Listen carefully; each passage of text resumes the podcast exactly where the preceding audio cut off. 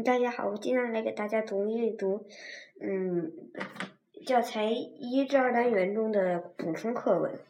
爸爸的老师任蓉蓉，谁不知道我的爸爸？他是大数学家，再难的题他也能解答。嘿，他的学问真大。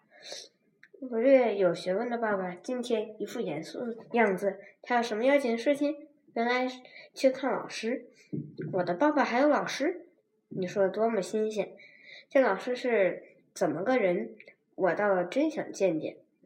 我一个劲儿求我爸爸带我去看看他。我的爸爸眼睛一眨，对我说道：“不好吧？”可是爸爸临走以前，妈反复叮咛要注意这个那个。当然，我什么都答应。我一路想，这位老师该是怎么个人？他一定胡子很长，满肚子的学问。他当然是比爸爸强，是位老数学家。他要不是老数学家，怎么能教我爸爸？那结果你倒猜猜，爸爸给谁鞠躬？嗯，就算你猜三天三夜，一准没法猜中。鞠躬人如果是我，那还不算稀奇，因为爸爸那位老师就是我的老师。不过我念三年级了，他呢还在教一年级，他是爸爸的老师。你说多有意思？这个老师看着爸爸，就像看着个娃娃。你这些年在数学上成绩确实很大，你猜，你想爸爸怎么回答？我得感谢老师，老师，您教会了我懂得二二得四，我才知道我的爸爸虽然学问很大，却有一年级的老师曾经教导过他，一位影响了我一生的老师，英国理查德 ·J· 罗伯茨。从八岁到十一岁，我在英格兰巴斯的一个小学上学。那是一个很小的学校，由四个班级组成，每个每班大约二十五名儿童，是按照年龄来分班的。一般都是由一名老师来负责教一个班级的全部课程，但是校长偶尔也会来到班上来讲一堂课，讲授一些他特别感兴趣的课程。校长名叫罗纳德·布鲁克斯。他是一个又高又胖的男男人，天性快乐并富有同情心。尽管他在学校里对纪律要求很严严格，但他富有幽默感，喜欢给孩子们讲一些小故事，嗯，逗得他们哄堂大笑。他们关心学生，注意学生特点，与与许多孩子建立了友谊，对他们产生了巨大的影响。就拿我来说吧，我发现他对我很感兴趣，并很快就知道我喜欢这一问题。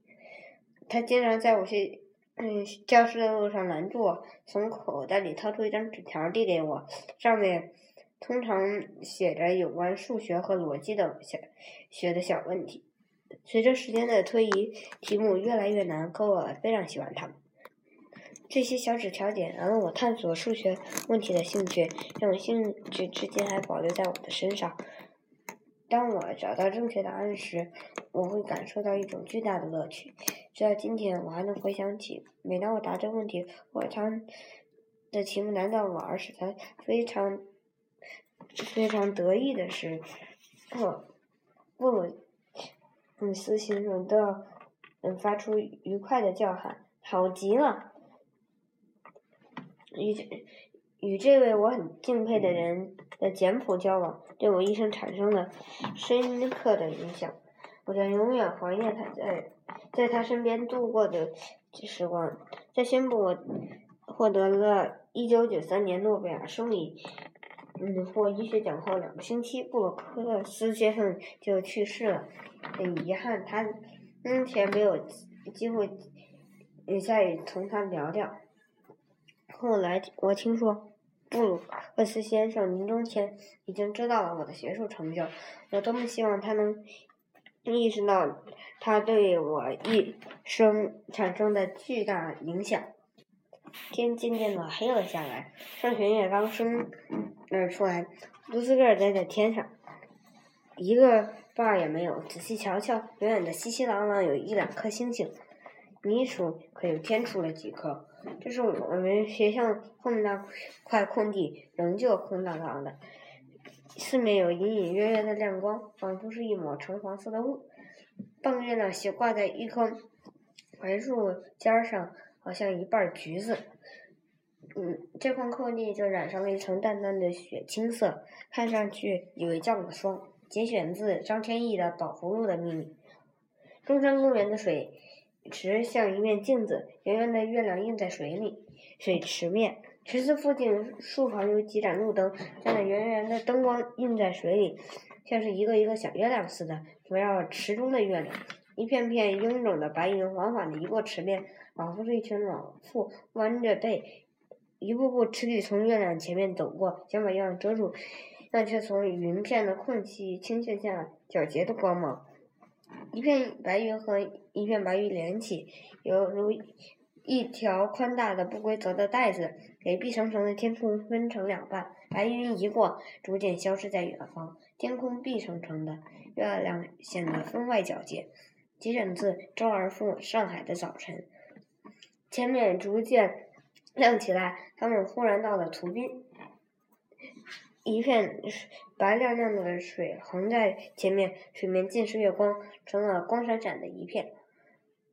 团团的圆月在水面上沉浮，时而被微微动荡的水波弄成椭圆形。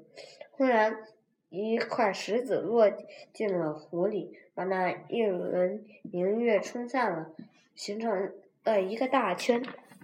月亮虽然很快的。恢复的原样，但水面的圈依旧留着，而且逐渐扩大，以至于无。节选自巴金的家。一个春天的月儿在天上挂着，我看出它的美来。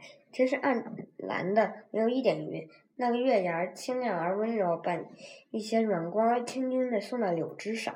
院中有点小风，带着南边的花香和柳条的影子，吹到墙角有光的地方来。又吹到无光的地方去，光不强，影儿不重，风微微的吹，都是温柔，什么都有点睡意，可又要轻软的活动着。月牙下面，柳梢上面有一对星儿，好像如微笑在仙女的眼，逗着那弯弯的月牙和那青白的柳枝。墙那边有棵什么树，开满了白花。月的微光把这团雪照成了一半白亮，一半略带灰影，显出难以想象的纯净。节选自老舍的《月牙儿》。